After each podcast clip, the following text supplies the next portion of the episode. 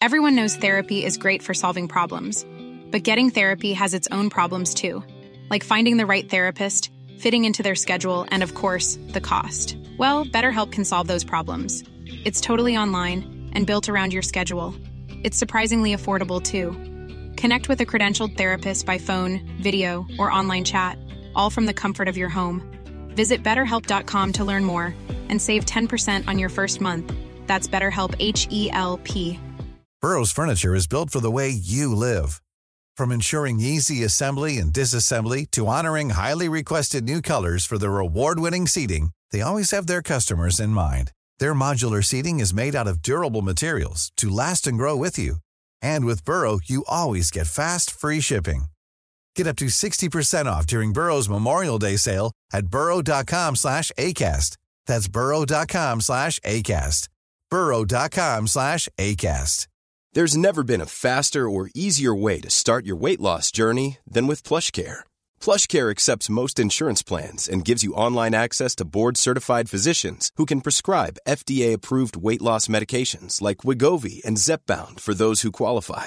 Take charge of your health and speak with a board-certified physician about a weight loss plan that's right for you. Get started today at plushcare.com slash weight loss. That's plushcare.com slash weight loss. plushcare.com slash weight loss.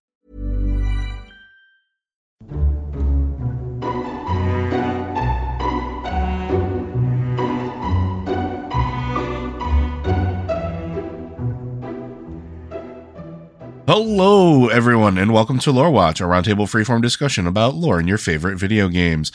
I'm your host, Joe Perez, one of several lore-focused folks from Blizzard Watch, and I've got my stupendous co-host with me today, Matt Rossi. How you doing today, Matt?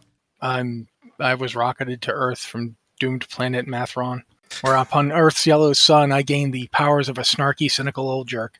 We should probably make that comic. I think it would work well. But we're not here to talk about uh, being launched from dying and doomed planets. Otherwise, well, that'd be a whole different podcast. Instead, we are here to talk about, well, How to lore. launch myself from the dying and doomed planet I happen to be on. Uh, man, if we could figure that out. Anyway, uh, but we're here to talk about uh, in our continuing discussion about dragons in World of Warcraft, in particular the dragon flights. Uh, last time we talked primarily about the black dragon flight and the green dragon flight. We did talk about some of the others, but we we tended to, to skew more heavily towards those two.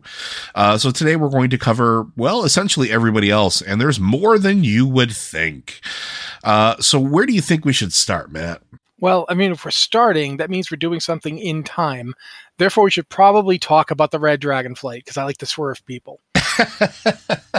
Ah, yes, the uh, the life warders. So, what what what do you think is the most important thing about the the red dragon flight as we in their history? They're the starting point. Okay. I'm not going to talk about the starting point up front because you said most important thing in their history. And to me, this is the most important thing in their history. An orc named Nekros Skullcrusher used the, the Demon Soul, an artifact created by the five dragon flights back when they were fighting the uh, old gods during the War of the Ancients. They were manipulated into making it uh, by Neltharion, who we know better as Deathwing. We talked about him last week. Uh, but Neltharion tricked them because he didn't put any of his power into it. Uh, let so it didn't work on them, but it, it worked on everybody but his flight. And when Nekros got his hands on it, guided by Deathwing, he used it to enslave the Red Dragons. Uh, and as part of that enslavement, he forced Tyranastrasz, the prime consort of Alexstrasza, and Alexstrasza to create clutch after clutch after clutch of eggs. He basically forced them to breed. Uh, he did this so much that Tyranastrasz was basically weakened almost to death. Now, this is the Dragonmaw clan, correct? hmm Yep, this is a dra- the Dragonmaw clan of orcs. Um, when when it was all finally over, and you know, Toronto, uh, I said Toronto. Oh my god, uh, Alexstrasza finally broke free uh, along with the other dragons and confronted Deathwing and chased him off.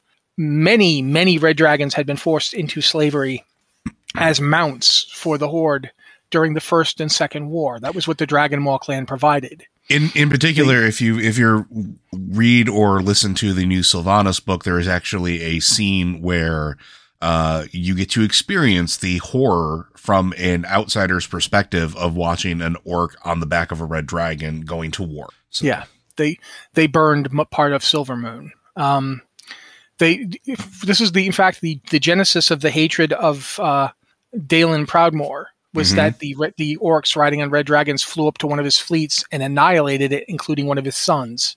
Uh, sent them all to the bottom of the ocean. So after that happened, after Alexstrasza had lost practically everything, she'd lost an entire generation of, of offspring. She'd lost her prime consort. He basically died trying to save her from Deathwing because he was too weak to even think about fighting, but he still tried. She lost all that, and she'd been basically. There's no good way to put this. Forced breeding is part of genocide. It's Yes. literally in the definition of genocide. So the Dragonmaw clan of orcs committed genocide against uh, her people and her personally. She was personally part of it. And when asked if she wanted revenge on the orcs for what had happened to her, she said no. Because while the orcs had done horrible things to her, they were still living creatures. Mm-hmm. And Alexstrasza's reverence for life is such that she could forgive even that. Now, I didn't tell you the story to tell you how bad the horde is, because most horde, like most of the horde you're going to meet, have no, had nothing to do with it. This is this is the the invasion horde from through the dark portal, right? This is Yeah. not this is not our current horde. But even you know, with all that aside, most orcs weren't involved. It was mostly just the Dragonmaw clan. Mhm. But the point isn't orcs bad. The point is you could do that to a red dragon, and she'd forgive you. You could do that to Alexstrasza, and she'd forgive you and want you to Now- be well. That's the most important thing about the red dragon.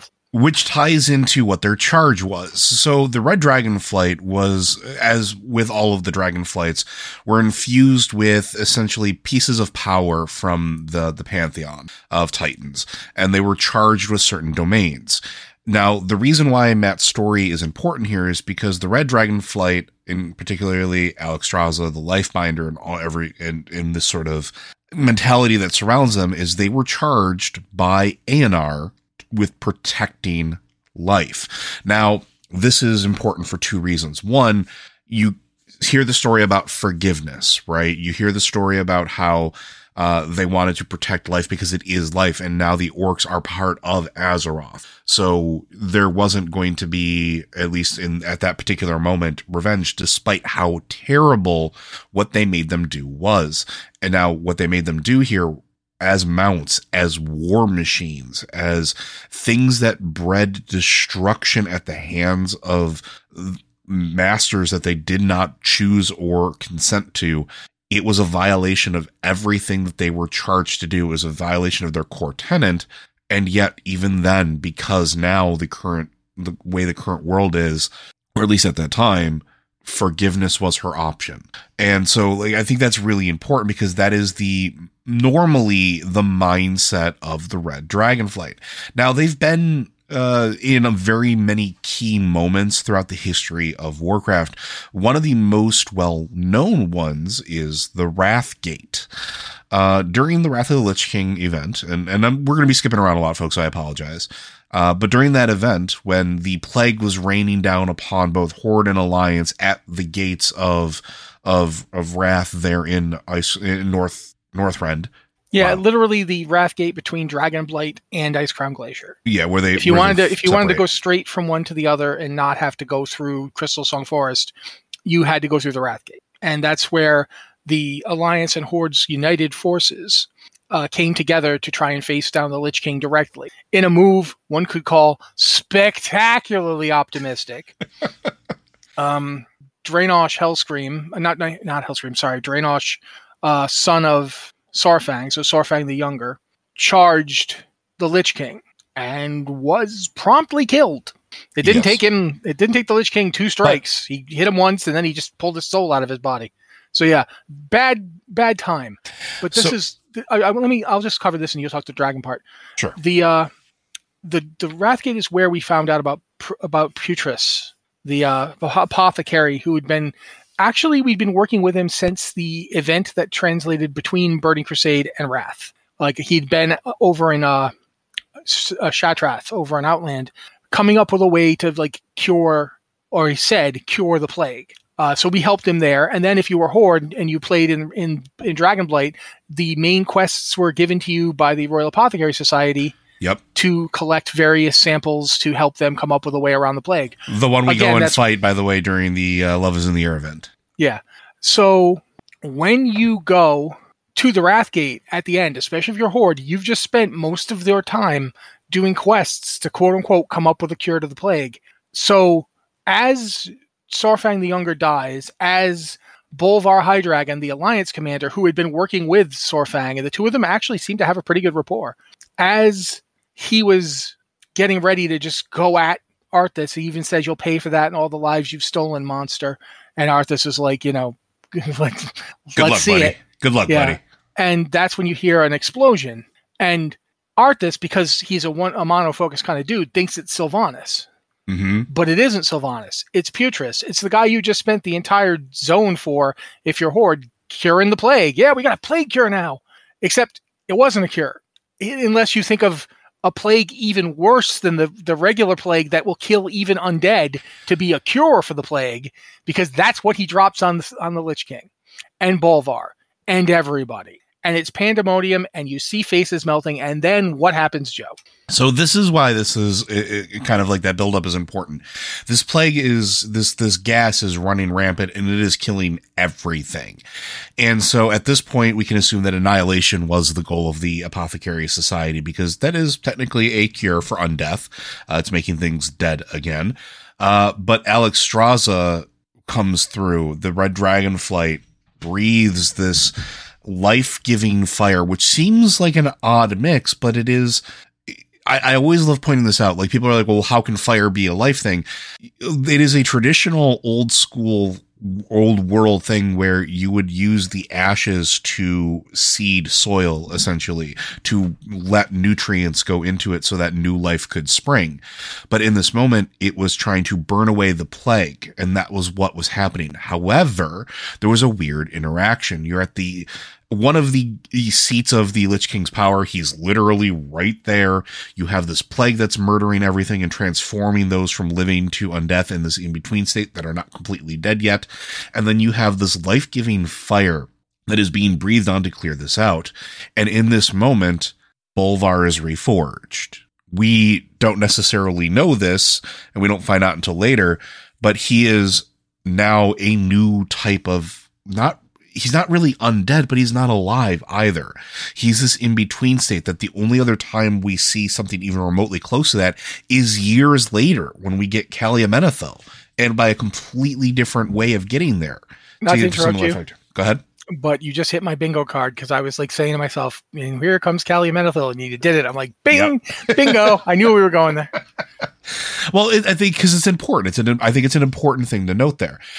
But that is the essence of the Red Dragon Flight is to guard life and and even when they want to destroy things, even when they're trying to cleanse something, there are weird and unforeseen circumstances. Going to things like the Ruby Sanctum or the uh, the Red Readout, uh, which was like this mountaintop retreat, these are areas lush with life and you would expect this from maybe from the green dragonflight since they're always so tied uh, heavily with druids but the red dragonflight which are are the most likely to be tied to mortals most likely to interact with mortals in general bring life wherever they go. Flowers spring in their stead. They are like stewards of, of rebirth and life and and vitality. And so this is also kind of important because of one, what Matt pointed out, the endless compassion that Alexstrasza has, their task of guarding all life, their reverence for all forms of life, literally all forms of life, also allowed for Alexstrasza to be named the Dragon Queen. So Alexstrasza, not only the head of the Red Dragon Flight, became sort of the de facto leader of the dragon flights in general. Now, that would come to possibly be an angle that Neltharion, Neltharion was not happy about, and that maybe an old guy was able to worm in. Hey, you're the you're supposed to be the strongest in the order, but they didn't even look at you. Uh, but yet, here we go. The Alexstrasza gets that that sort of uh, I don't want to say the the the title, but yeah, Well, let's put it this way. I think it's a really interesting way to look at it is that they all kind of seem to see Alexstrasza as their big sister. You know what I mean? Like she has the most, for lack of a better word, she's got the mom energy, and that's that's a big part of what's going on with her. Uh, Sorry, she's now I'm just this mental image of like Alexstrasza wearing like high waisted, like stretchy jeans. Yeah, pretty much. I mean, you know, she, she's the one driving the minivan, guys.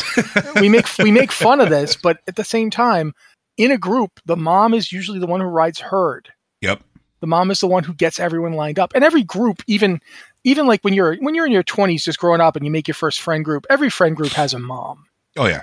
There's always the one person The mom of the just- group. Yeah. Yeah, who just moms the group. And I'm using the word mom here because it's Mother's Day where we're recording this, so it's on my mind. But like, I mean, literally, Ysera was her little sister. Like they were they were clutch mates. They were both hatched from like the same clutch. Uh, so Ysera and Alexstrasza literally were siblings.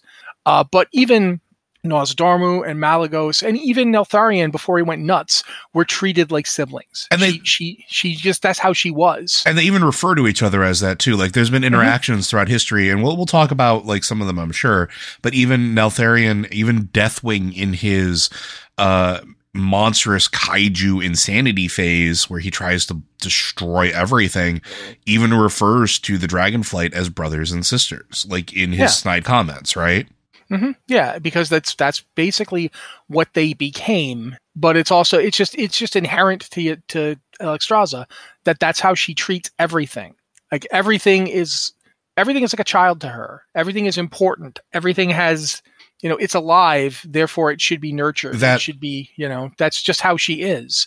And I think that that's when she was called the Dragon Queen. It, in no way was it in her mind any kind of attempt to assert dominance. She wasn't trying to rule the dragonflights. She was trying to steward the dragonflights Yes. because, and here's the most important element every other dragonflight was consisted of living dragons. Yes. They were alive and therefore they should be nurtured. So that's just how she approaches interactions with people. Even when you, I, I do think we need to mention a Legion moment here, which is Yes. almost as bad. The, if you're playing a Death Knight in Legion, uh, Bolvar is kind of bitter about the whole being turned into A a, little bit. monster trap between life and death thing. And so when he gets the chance, he sends you to the Ruby, the the, the, The, Ruby regrown, Sanctum. the regrown Ruby Sanctum, the one that had been destroyed before. Yeah, he sends you there to find information on a long dead uh, red dragon that was seen last trying to go north to this this place of power, and it it it was never seen again. So you go and you have options here. You can just sneak your way in, uh, do his minimal like minimal killing, uh, and grab what you need, or you can go on a wanton slaughter fest, as is the want of most Death Knights. Whose approach to things is subtlety. I have an even bigger sword and a lot more zombies if you need some subtlety. Um, but regardless, you can go in and get the information. If you go in on a murder spree, the red dragons are like, "We will remember this." And they do. And if and if you don't go in on a murder spree, the red dragons are like, "Well, I thank you for not going on a murder spree, but the part where you desecrate one of our fallen heroes, that we have a problem with." Well, there's an extra context here too that I just want to make sure I put in there. At this point, uh, the reason that the dragons are so aggressive, uh, and you, like you can't even approach them and say, "Hey, look, we would like to, you know, give rebirth to some to this," which is anathema to the Lifebinder in general. Let's just be perfectly honest about that. But the whelps that reside within that sanctum are the very last whelps that there will would ever be before this next expansion. And we don't know what's going to happen with that. So this is their last clutch. This is the last of their, their line. Because don't forget, at this point, the dragons cannot reproduce. There, that's it. What's it? What, what eggs exist are, that's what exists. That's why this is such a big deal. And if you go on a murderous rampage and you kill a whole bunch of whelps, and yeah, that's, that's pretty dang bad. So, Yeah. So that's that's like a there's an element to that. The, the red dragons can be pushed too far.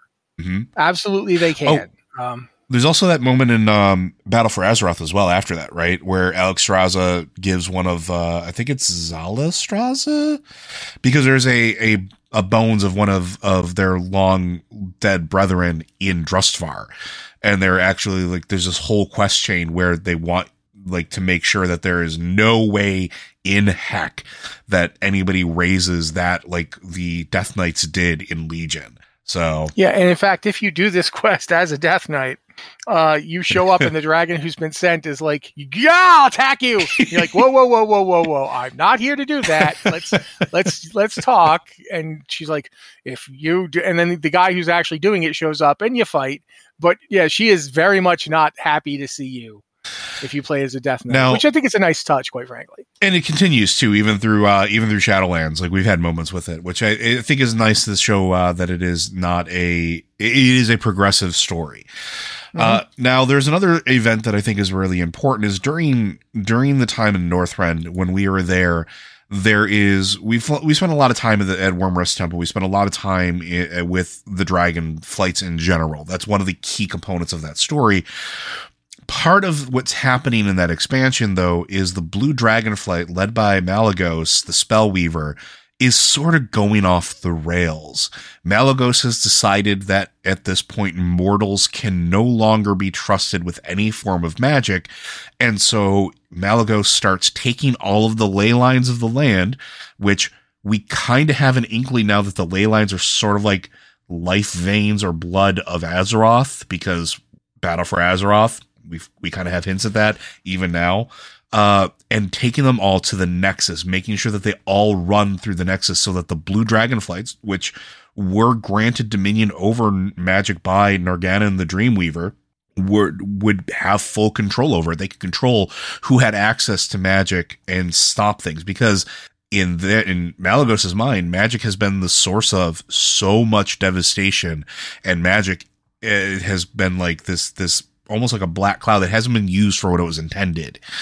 And so taking it away from the mortals was that important. Now, the reason I bring this up in relation to the Red Dragon flight is because it is Alexstrasza who starts with this what Malygos is doing cannot be done. It will cause irreparable harm to all those that live on Azeroth. So, in a moment of I'm trying to think what the, the right word is for it. Resign a resignation where like I'd say this- sorrowful. She's Sor- straight up, sorrowful, flat out yeah. sorrowful, but resolved. She she know uh, resignation is also a good word for it. She basically knows I have to do this. It must be done.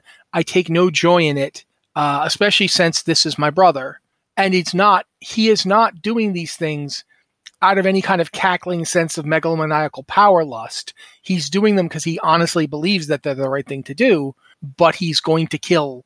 Just the the amount of death he is going to cause is too great to be countenanced. yeah. And so, we kind of get an inkling that that the dragons may have been aware of something that we didn't come find out until much later. Um, we want to talk about that a little bit, I think we probably want to talk about it more during the blue dragon flight thing, which I think which is what we're doing. We're doing right now. Yeah. Yeah. So basically, to get to, to get my thing over so Joe can talk some more. Um, basically, what happens is Alexstrasza, you know, teams up with Mortal Adventurers again because you know we're, we're really useful. We're like the in a really interesting way. We're like the gig economy of Azeroth. We are. We really It's, are. it's like she sets up a you know sets up a quest. It's basically like you know ha- you know having like, going onto your uh, phone and finding an app for adventurers and just you know swiping till you find some treasure. Maybe there's a pet in there somewhere. The adventurers love pets, um, but she basically points us to first we have to kill Sapphiron. Uh, because Sapphiron was a very old, very powerful blue dragon before he turned into an undead monstrosity, and Sapphiron had a key hmm that would allow him into the Nexus. So you have to kill Sapphiron and get that key. Then you go and you actually bodily invade the Nexus. You've already done this once. You've already gone into the Nexus once to basically put down a red dragon that killed Malygos's current consort. And so Malygos, in a rage, basically said, All right, you'll be my consort then, and grabbed her. So now she has to be, she's basically been so thoroughly dominated by Malygos's power that she she almost wants you to kill her. So you have to go kill her. But this is a sign of how far off the rails Malygos is going Yep. that he would even do that. Um, so you go in and you fight Malygos, and of course he doesn't think you can beat him, but you know Alexstrasza slips you in some Red Dragon help at the last moment, and you do. You beat Malygos. You kill an aspect, and we should talk about how Malygos got to this point. But first, when you kill Malygos, she she shows up, like she's there. And she even says, This, I did not want this, but this waste, this monumental loss of life had to be averted. hmm And so, yeah, you can push the red dragons too far, and they will act, and they will kill. It- in defense of life, but only in defense. Of life. Yes, that, and that's kind of sort of the important thing that I really wanted to point out there. Like even their own kind, even even their own brothers and sisters will be held in check because their ultimate goal is to maintain life to maintain as much life as possible. This is why the scourge was such a, a, a problem for the red dragonfly. This is why uh, there there's such lamentation in what happened to Azeroth and what's been going on. And this is also why for a good number of years now, Matt and I have been wondering what the red dragonflight has been up to with Azeroth in such uh, disarray, I guess would be the only mm-hmm. way to, to really put it, which we're and obviously we going to find out. yeah, we saw little bits of it in Shadowlands. We saw, we see Alex Alexstrasza briefly. Yep. Um, and it's very emotional. Uh, it's, it's part of the connection between her and Ysera very much. But at this point, I think we really do have to move on and do the Blue Dragons. Yeah. Um, so, and you want to go or you want me to go? I'm gonna. I'll do the. I'll do this, and then you can jump in.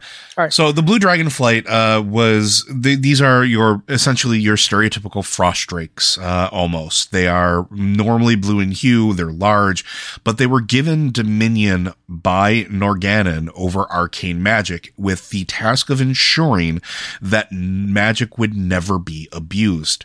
Now combine this with some of the things that happened early on. Now, now, now, Matt talked about the demon soul, right? And during that event, when Deathwing used the demon soul, it wiped out the majority of the blue dragon flight, uh, which left only Malygos and precious few eggs. This put Malygos into a weakened and depressed state that would persist for a very long time. Yeah, to, to put it in perspective, Malygos lost his prime consort. Mm-hmm uh, Sindragosa. She was killed instantly. Uh, he lost the majority of his children and and their children, and he got so bad that Alex Alexstrasza and the Red Dragonflight had to step in and raise his broods for him. Yes, he couldn't do it.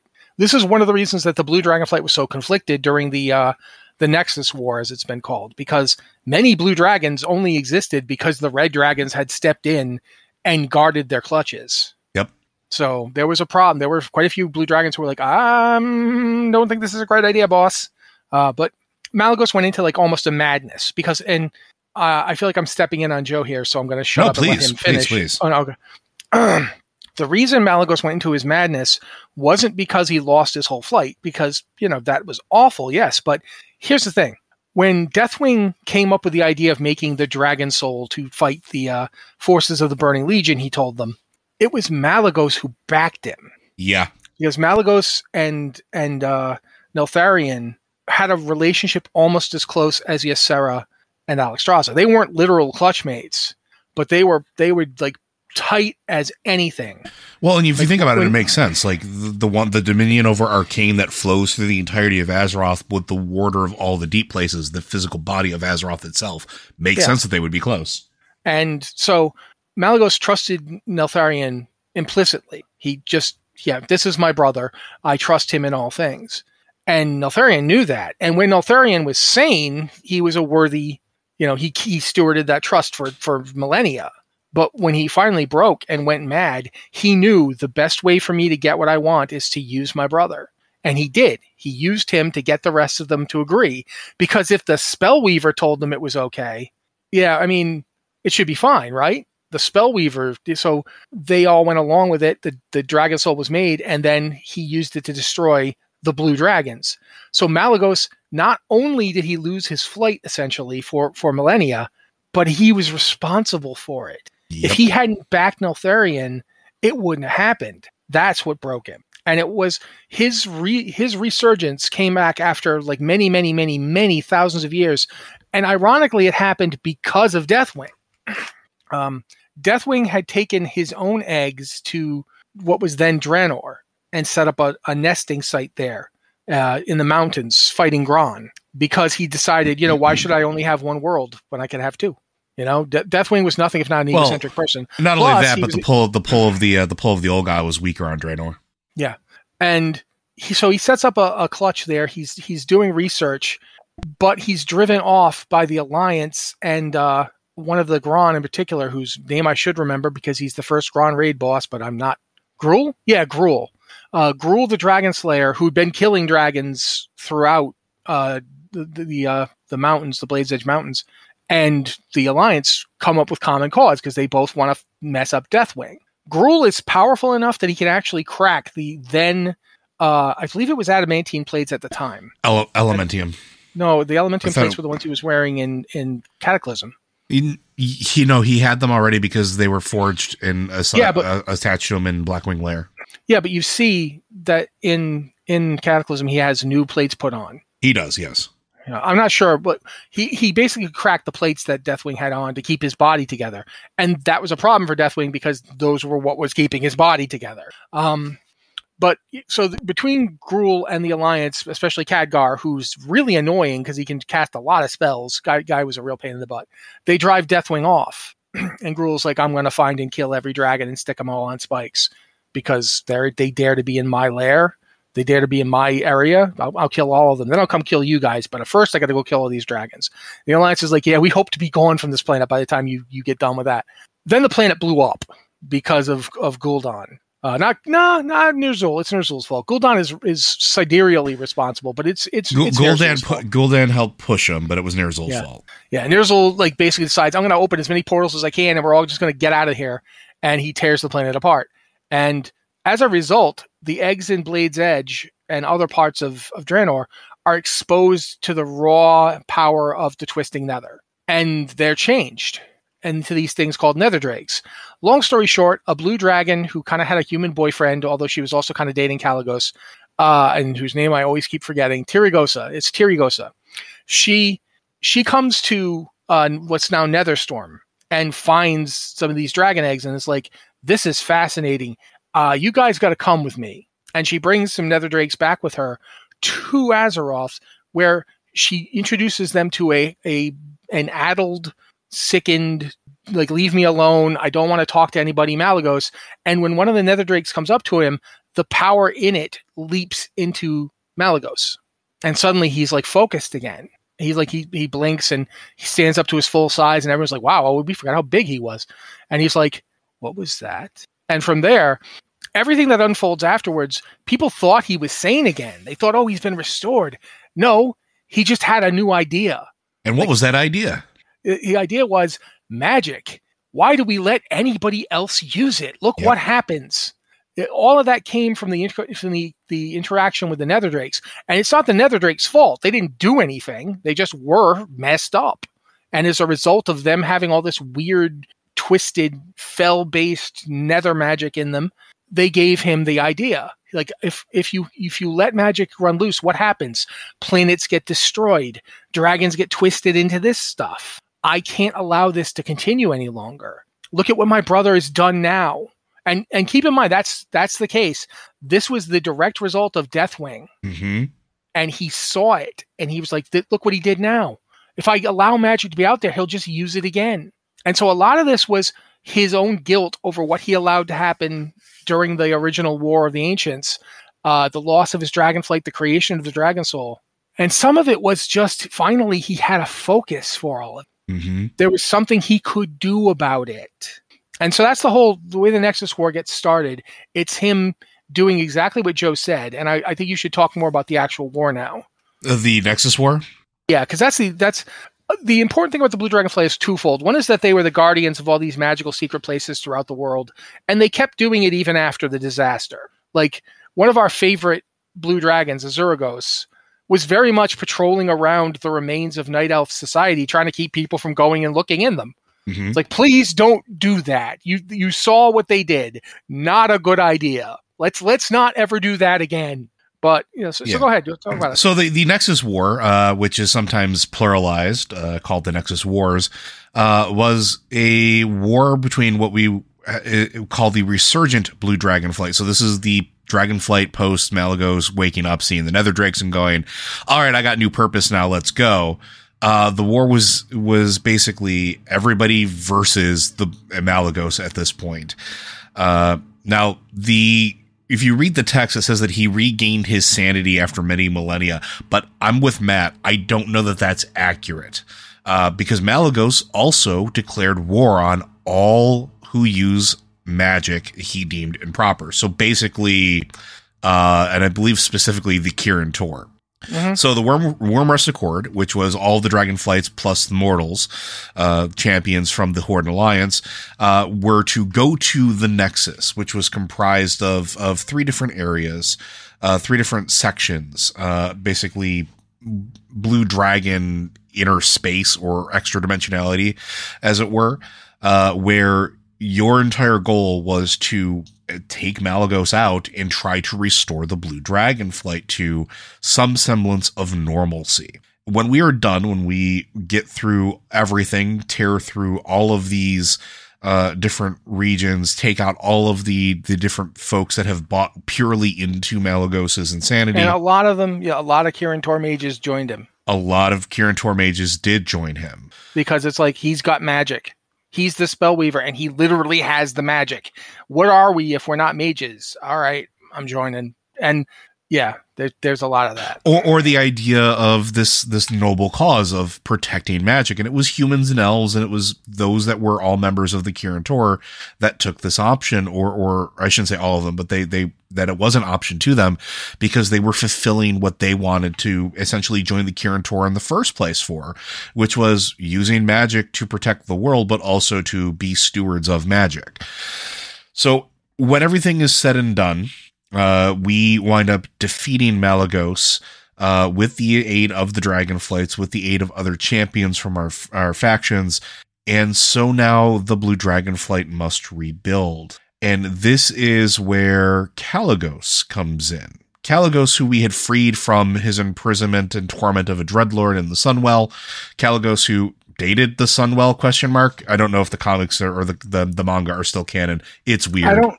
Also, it's not really dating. It's it's more complicated. But yeah, It's- definitely. it's- I, I'm paraphrasing because we don't have time for that one.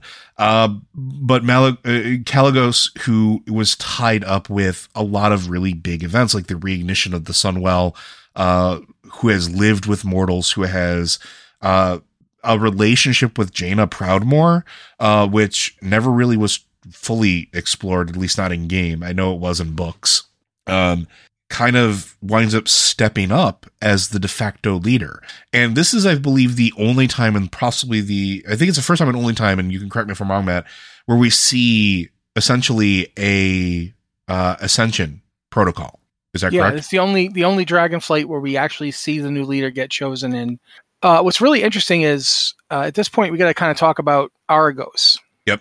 Go for it. The various Dragonflights, uh, everybody but the Black Dragonflight, essentially, were involved in the what was called the War of the Shifting Sands, and that's a conflict between uh, the Night Elves and their empire. So, well, you know, at this point, their empire was very much reduced, but it was the Night Elf lands versus the Silithid, and later on, we would find out it was the Aqir and so forth, uh, coming forth after the Sundering.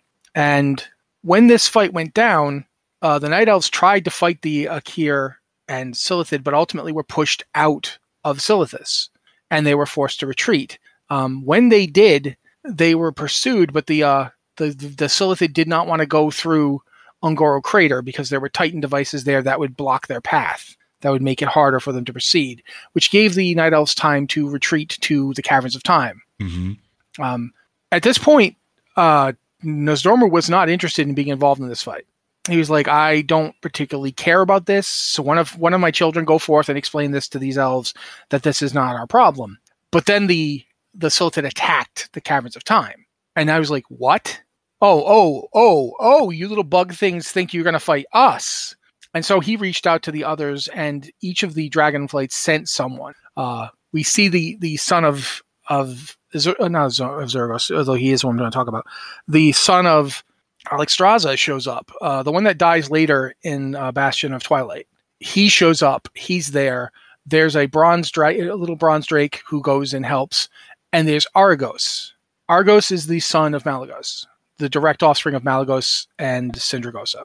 He spends like a thousand years as a captive held by the Qiraji who worship Cthulhu and he's one of the ones that you find and free and he helps you by creating weapons and armaments for you to to fight you know Cthulhu's forces but all that time it didn't do good things for his mind let's put it that way and when Kalecgos starts looking like he's going to become the head of the Blue Dragon Flight, Arygos is like, "Hey, wait a minute. I'm I'm important. I'm Malygos's direct son. I fought, you know, in in all these battles for Father. I supported Father during this Nexus war. I don't see why you should be leader." And a lot of people were like, "Because you supported him during the Nexus war. That's the thing we're trying to not do." And he's like, "Maybe we the problem was just that we didn't do it right. You ever think of that?" And so Arygos it comes comes forth as a rival to Malygos, and it's not until they find out that Arygos has been in contact with Deathwing, and Deathwing is basically who's behind pushing Arygos into the leadership position because he wants. If you can put Arygos in charge, then he can remove the Blue Dragonflight from opposing him. Yep. And we don't know if there's like an avuncular relationship there. Like if if Arygos saw Deathwing as Uncle Neltharion, it's possible. I don't know. We never really really talk about it. But regardless, Arygos comes forth as a rival. But in the end, Kalecgos is chosen. And how he's chosen, you could talk about that one. No, no, please continue. Okay. Um, I've never played a mage, so I didn't get to actually witness the full thing. But basically, the the Nexus itself opens like a channel to somewhere, and I really heavily suspect it's the tower In the Dragon uh, Isles, yeah. in the Dragon Isles that we see, or something, some mechanism there, yeah.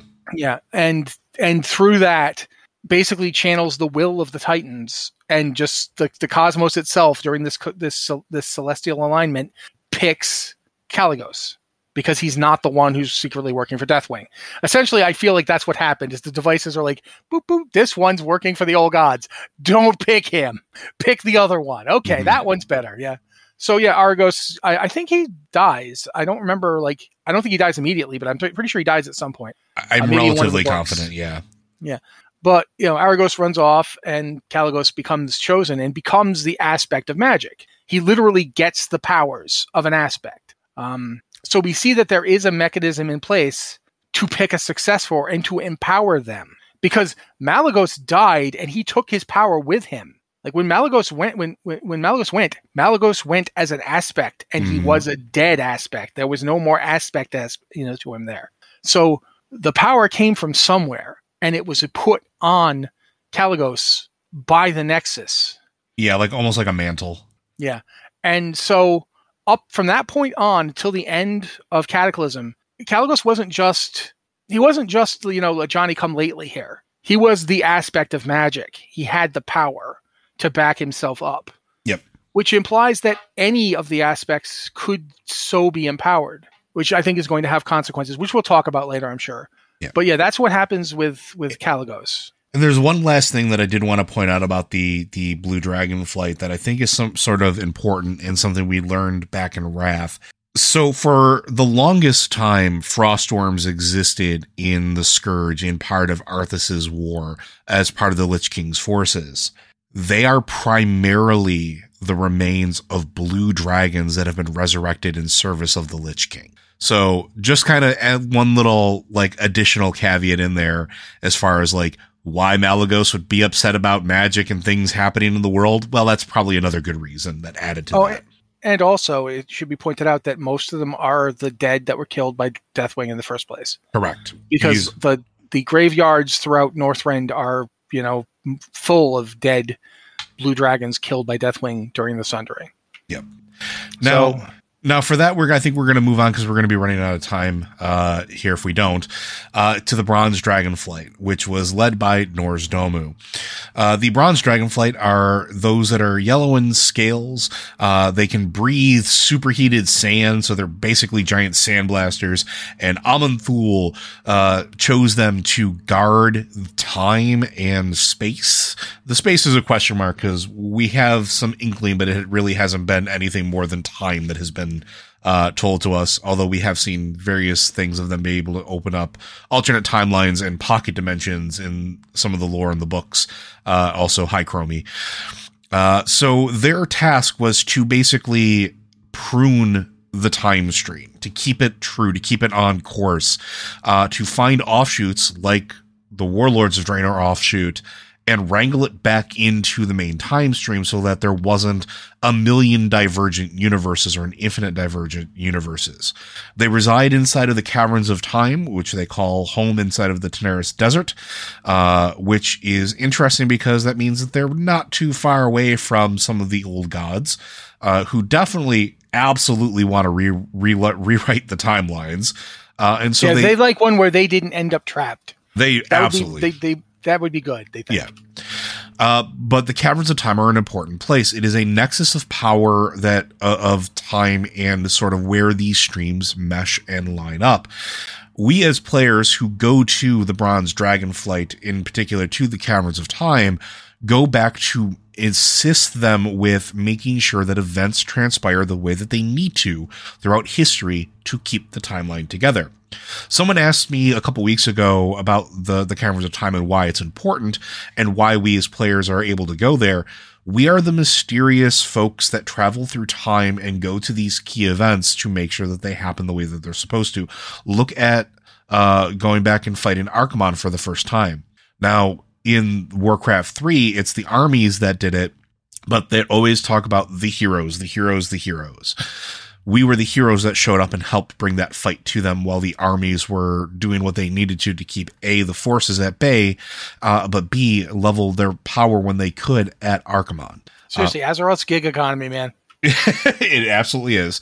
Uh, but we, that was us. We were the reason that Thrall was able to escape his binds and thus take the Horde from being a listless, useless, uh, uh, like embodiment of those in concentration camps was yes, the Alliance did put orcs in concentration camps.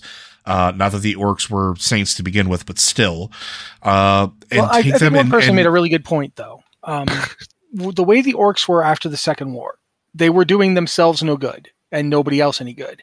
So, the in a way, the Bronze Dragonflight effectively engineered the Horde. not just that they engineered turning the horde from something that came from another world to destroy Azeroth into something that would actually view Azeroth as its home and defend it against That's- other things coming to kill it. exactly where I was going with it. It, it. it becomes an important pivotal moment because of that. The Horde exists, and yes, there has been tension and terrible tragedy between the Horde and the Alliance. Uh, the Horde has done some unspeakable things. The Alliance has done some very nasty things back. However, without the Horde, would we have defeated the Legion? Would we have been able to fight back against Sargeras? Would we have been able to fix the the Shadowlands? Would any of this been able to happen? No, but the Bronze Dragonflight being able to see the course of time and history at this point and see where the future needs to go and what needs to happen to make sure the timeline stays stable, they're able to say this moment needs to happen. Here's what needs to happen. Go forth and do it. Now I'm gonna I'm gonna stop talking for a little bit and give this over to Matt. So Well, I just think it's interesting because one of the things we see in Mists of Pandaria is that there are other sites in the world that have an interesting relation with time. Uh, the one that we find is the Timeless Isle, which literally keeps brigadooning itself into and out of existence. And when it does, massive amounts of time pass in our world and nothing seems to happen there. Kar- Karazhan moving backwards through time is also a weird thing. Yeah. But that's a ley line thing, which I think ties into the fact that magic and time are connected in the Warcraft universe. Uh huh. if you actually look at it, you'll notice that Earth is full of magic, which can affect time, which is necessary for life, which brings us to dreams, because living things dream. And each of them is that dream is essentially consciousness, and consciousness affects magic, which can dis- deform the land, which can, you know, and they're all interconnected in a way. They're all like aspects of a singular force. And with what the bronze dragonflight does what they're really doing it isn't so much it's it's impossible to describe without using words that sound like what, joe earlier was saying pruning the timelines. But they're not pruning them because it, they don't cut them off. They're it's like if you see a stream and like there, there's a an offshoot of the stream that's going off into a deserty place and eventually evaporating into nothing they're irrigating it back into the main flow of the water system. They want it all to be going in this direction rather than being wasted off there somewhere. And it's it's an interesting balance between the idea of limitless possibility that the the uh, the old gods and the infinites come up with, and the idea of one true timeline that the Titans perceive. is that the bronze dragons understand that many things are possible, but you want to create you want the ones that will sustain life, that will sustain existence, that will tie back all those forces. And that ties into how Deathwing's end comes about. Because I think that's going to be a big part of Dragonflight. Yeah, I mean, what we- happened at the end of Cataclysm and what Nozdormu did. And not only that, but I mean, Deathwing in general and his impact on the Dragonflights are going to be ever present in the next expansion. Oh, absolutely. Uh, both before he went mad and after. yeah. Um, but at the end of Cataclysm, after you fight Deathwing twice, like you fight Deathwing up in the sky, and you manage to to get Thrall a shot to hit him with the Dragon Soul and knock him into the uh, Maelstrom, and you say, "Yay, we did it!" And then he comes up and he's even worse. It's like, oh my god, now he's got like 60, ten- 60 million tentacles. This ain't great.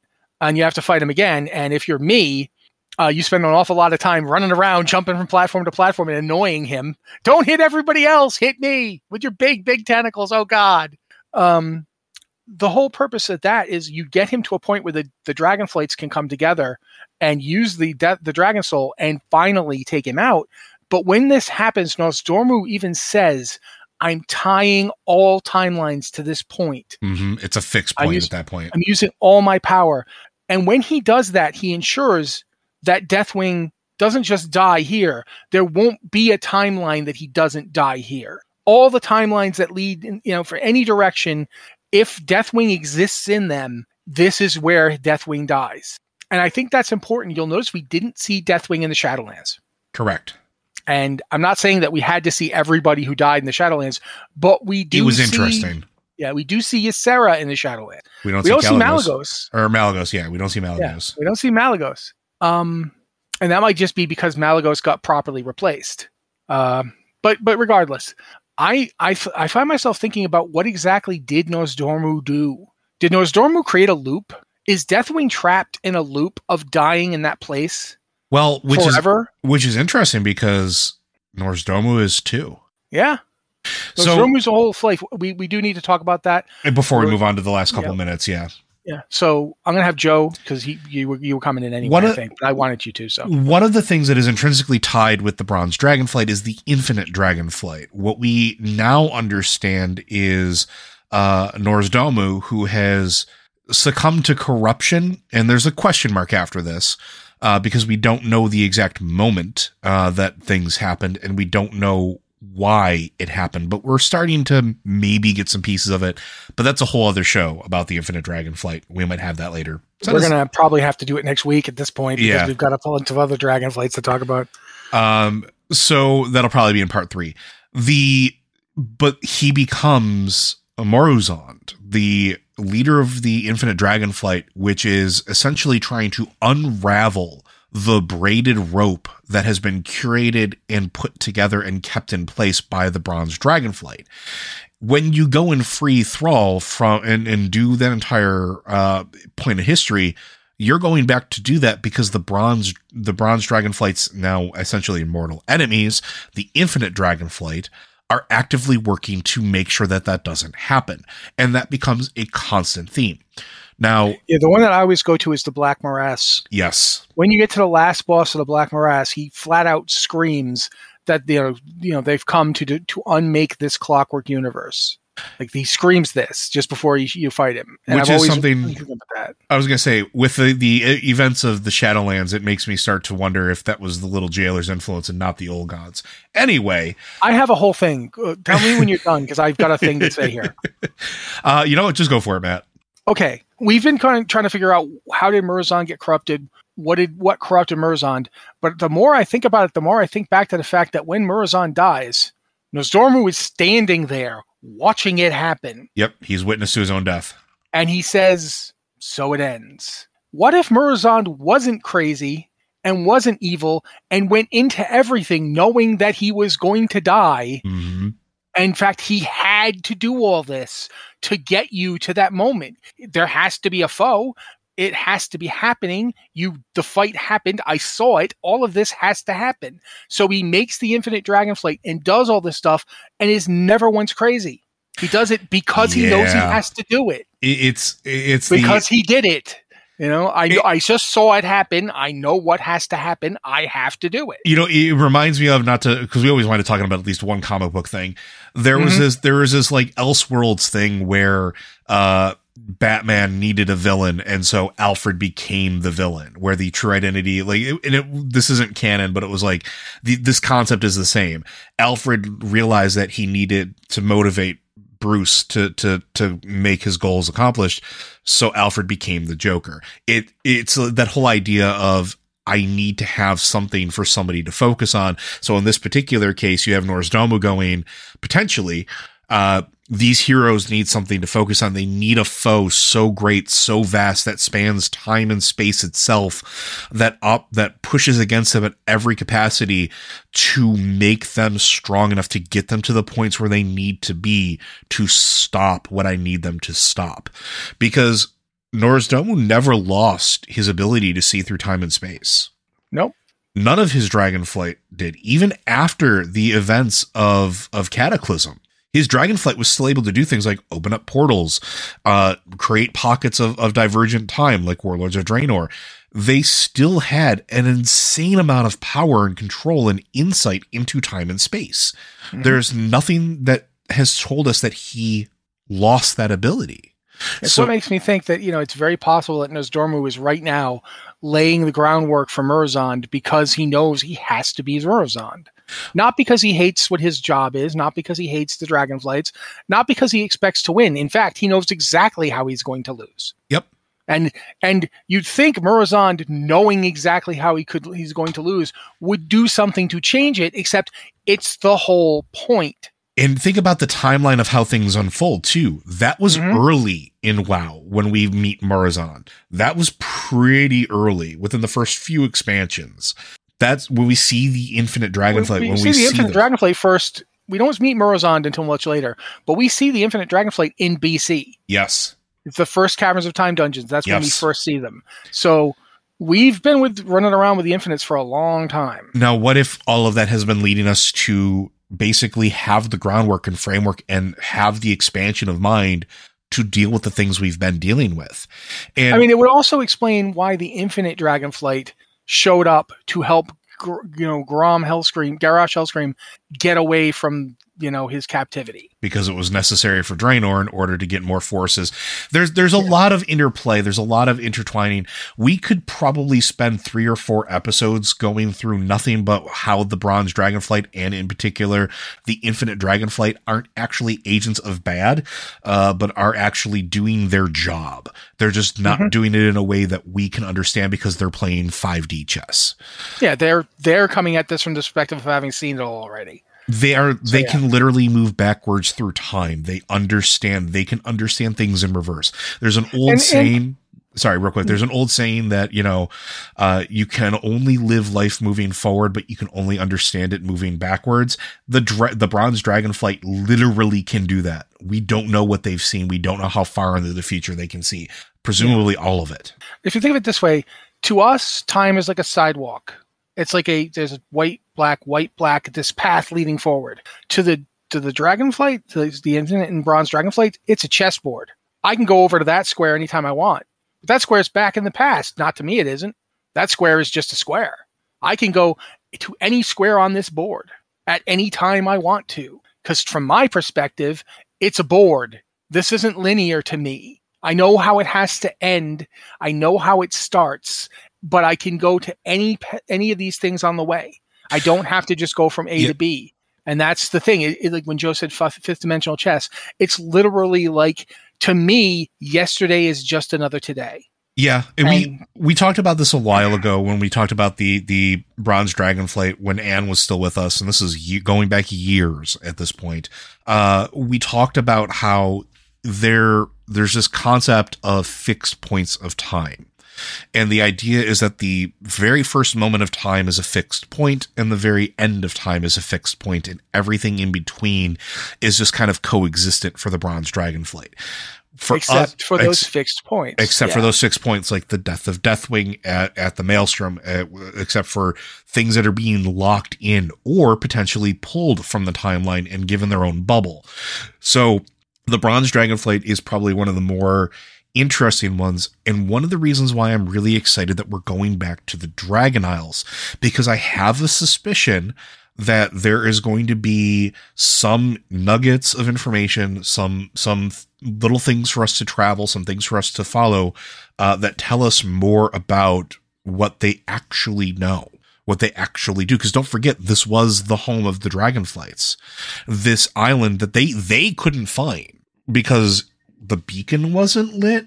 Which, interestingly enough, and Matt brought this up a couple weeks ago, it feels a lot like the Timeless Isle is this because yeah. the bronze dragonflight helped in the defense system? Is it because they helped make sure that it wasn't something they could go back to? Does this mean that the did infinite dragonflight yeah. did go back there because they could, because it was their own magic? Yeah, it's possible. Or for that matter, what, what would be really interesting is that they couldn't go back in time to it until now. And we and also, now they can travel back in time to it. It's or like that's, that's or this is it is this the point where the infinite dragonflight is born? And the other yeah. interesting thing too is the infinite dragonflight I, this is going to sound a little bit odd too because we generally see them as bosses, but we interact with them a lot. Even in this current expansion, even in the Shadowlands, when you go to Tazavesh, one of the bosses is an infinite dragon that has taken over a pirate crew outside of Boralus. Why? What is important in that moment? Why does that have to happen? Or not happen? Or not happen? Is that is that the one ship that would have tipped the siege of Boralus to yeah, go the wrong way, but we we got there because there was a dragon that we needed to fight. Yeah, especially if you think of the Infinite Dragonflight as Nozdormu's way to get us to do what he wants intruding ultimately killing him is he might deliberately be using them to get us to stop things I, by having an infinite dragon there for us to fight. I, I bring this up a lot. We are very reactionary. We as heroes tend to go where we see the perceived threat. If there's no perceived threat, we kind of have a blind eye to it. We don't pay attention to something that is not an, a clear and present danger. So what how do you fix that? You give a clear and present danger. You give a target that heroes can't ignore.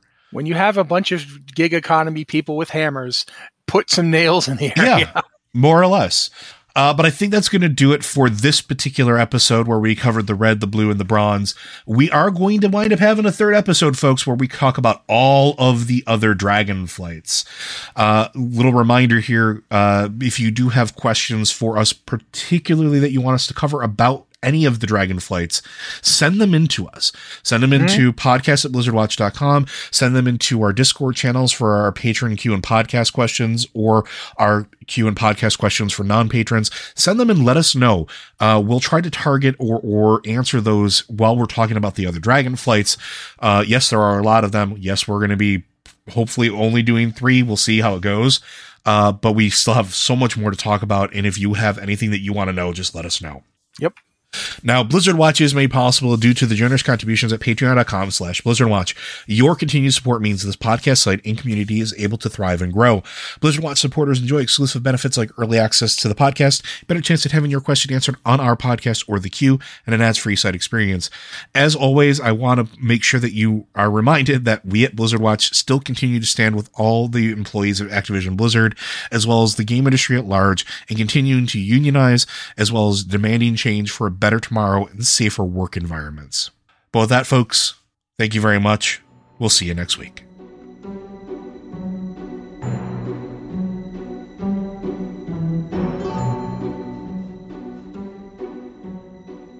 Time Dolphins. Planning for your next trip? Elevate your travel style with Quince. Quince has all the jet setting essentials you'll want for your next getaway, like European linen premium luggage options, buttery soft Italian leather bags, and so much more. And it's all priced at 50 to 80% less than similar brands. Plus, Quince only works with factories that use safe and ethical manufacturing practices. Pack your bags with high-quality essentials you'll be wearing for vacations to come with Quince. Go to quince.com slash trip for free shipping and 365-day returns. Hi, I'm Daniel, founder of Pretty Litter. Did you know cats tend to hide symptoms of sickness and pain? I learned this the hard way after losing my cat, Gingy. So I created Pretty Litter, a health monitoring litter that helps detect early signs of illness by changing colors, saving you money and potentially your cat's life. Pretty Litter is veterinarian developed, and it's the easiest way to keep tabs on your fur baby's health right at home. Go to prettylitter.com and use code ACAST for 20% off your first order and a free cat toy. Terms and conditions apply. See site for details. Hi, I'm Daniel, founder of Pretty Litter. Cats and cat owners deserve better than any old fashioned litter. That's why I teamed up with scientists and veterinarians to create Pretty Litter. Its innovative crystal formula has superior odor control and weighs up to 80% less than clay litter. Pretty Litter even monitors health by changing colors to help detect early signs of potential illness. It's the world's smartest kitty litter. Go to prettylitter.com and use code ACAST for 20% off your first order and a free cat toy. Terms and conditions apply. See site for details.